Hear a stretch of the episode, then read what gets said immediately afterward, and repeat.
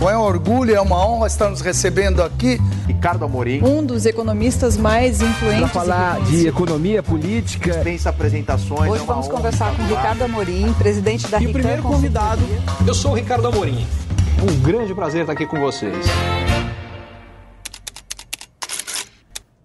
De pessoas desempregadas no Brasil caiu no segundo trimestre, enquanto o número de pessoas ocupadas, aquelas que estão trabalhando, aumentou em mais de um milhão de pessoas. O resultado é que a taxa de desemprego caiu para 8%, a menor em vários anos, mostrando que a economia brasileira segue num processo de recuperação que provavelmente vai se acelerar agora no terceiro e no quarto trimestres, à medida que a taxa de juros deve cair e cair bastante. Isso vai ser possível porque, graças ao bom trabalho do Banco Central, a inflação brasileira, que chegou a atingir 13%, caiu e caiu bastante. Essa inflação caiu para 3, 3,2% para ser mais preciso, e a consequência é que com a inflação já na meta, a gente vai ter condições de começar a cair a taxa de juros. O Banco Central deve começar a cortar a taxa de juros já na próxima reunião.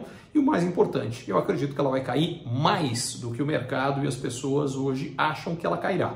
A consequência vai ser uma expansão de crédito também mais significativa, até porque a inadimplência, que ainda está muito alta no Brasil, mas ela já parou de crescer e ela vai cair à medida que a gente tem a queda de taxa de juros e em função da recuperação do emprego. As duas coisas levam a inadimplência a cair, a consequência é que os bancos se sentem mais seguros a emprestar mais, e isso tudo expande o ritmo de recuperação do Brasil. Não por acaso, é, na última revisão de projeções de crescimento desse ano, das maiores economias mundiais, foi o primeiro país em termos de é, mudanças positivas nas projeções de crescimento. É, nenhum país teve uma revisão tão significativa para um crescimento mais forte esse ano do que o Brasil. Isso deve continuar em linha com o que eu já comentava desde o ano passado, antes das eleições, quando dizia que, independentemente do resultado das eleições, o Brasil cresceria mais do que as pessoas projetavam esse ano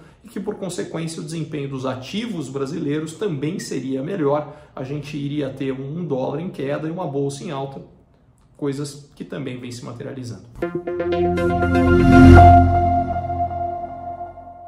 Curtiu esse conteúdo? Assine para receber quando cada um dos próximos for publicado.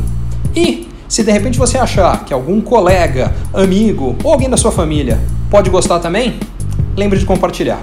Até a próxima!